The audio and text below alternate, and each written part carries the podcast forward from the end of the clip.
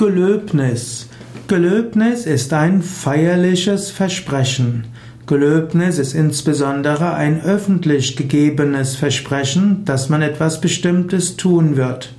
Es gibt zum Beispiel das Gelöbnis von Rekruten, die, die Wehrdienstleistende machen ein Gelöbnis und geloben die Treue.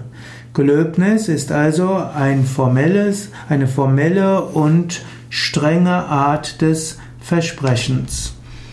Gelöbnis ist so etwas äh, wie ein Eid. Gelöbnis gibt zum Beispiel ein Amtsgelöbnis, das heißt das öffentliche Bekennen zu den Pflichten eines Amtes und Gelöbnis kann auch im öffentlichen Dienst eine besondere Verpflichtung von Angestellten und Beamten sein.